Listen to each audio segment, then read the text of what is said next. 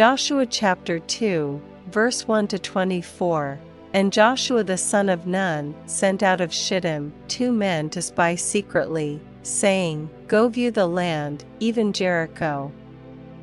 And they went, and came into an harlot's house, named Rahab, and lodged there. And it was told the king of Jericho, saying, Behold, there came men in hither tonight of the children of Israel, to search out the country. And the king of Jericho sent unto Rahab, saying, Bring forth the men that are come to thee, which are entered into thine house, for they be come to search out all the country.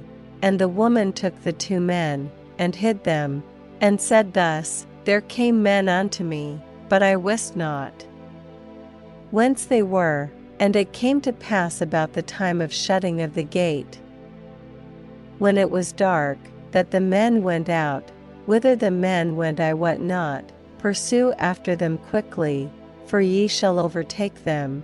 But she had brought them up to the roof of the house, and hid them with the stalks of flax, which she had laid in order upon the roof. And the men pursued after them the way to Jordan unto the fords.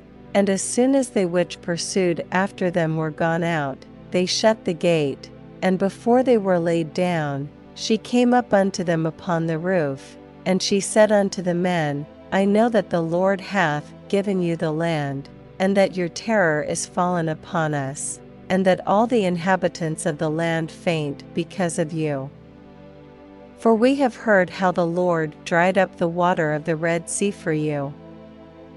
When ye came out of Egypt, and what ye did unto the two kings of the Amorites, that were on the other side Jordan, Sihon and Og, whom ye utterly destroyed.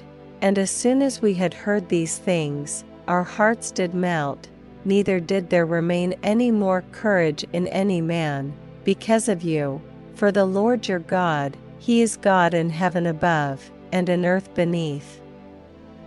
Now therefore, I pray you, swear unto me by the Lord, since I have shewed you kindness, that ye will also shew kindness unto my father's house, and give me a true token, and that ye will save alive my father, and my mother, and my brethren, and my sisters, and all that they have, and deliver our lives from death.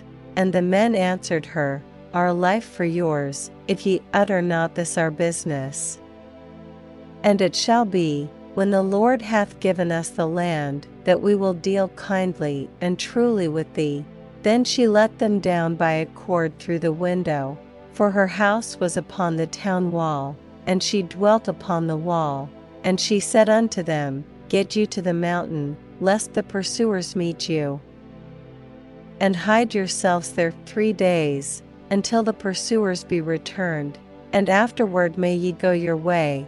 And the men said unto her, We will be blameless of this thine oath which thou hast made us swear. Behold, when we come into the land, thou shalt bind this line of scarlet thread in the window which thou didst let us down by, and thou shalt bring thy father, and thy mother, and thy brethren, and all thy father's household, home unto thee. And it shall be, that whosoever shall go out of the doors of thy house into the street, his blood shall be upon his head, and we will be guiltless. And whosoever shall be with thee in the house, his blood shall be on our head, if any hand be upon him. And if thou utter this our business, then we will be quit of thine oath, which thou hast made us to swear. And she said, According unto your words, so be it. And she sent them away, and they departed, and she bound the scarlet line in the window. And they went, and came unto the mountain, and abode there three days, until the pursuers were returned. And the pursuers sought them throughout all the way, but found them not. So the two men returned, and descended from the mountain, and passed over, and came to Joshua the son of Nun, and told him all things that befell them. And they said unto Joshua, Truly the Lord hath delivered into our hands all the land, for even all the inhabitants of the country do faint because of us.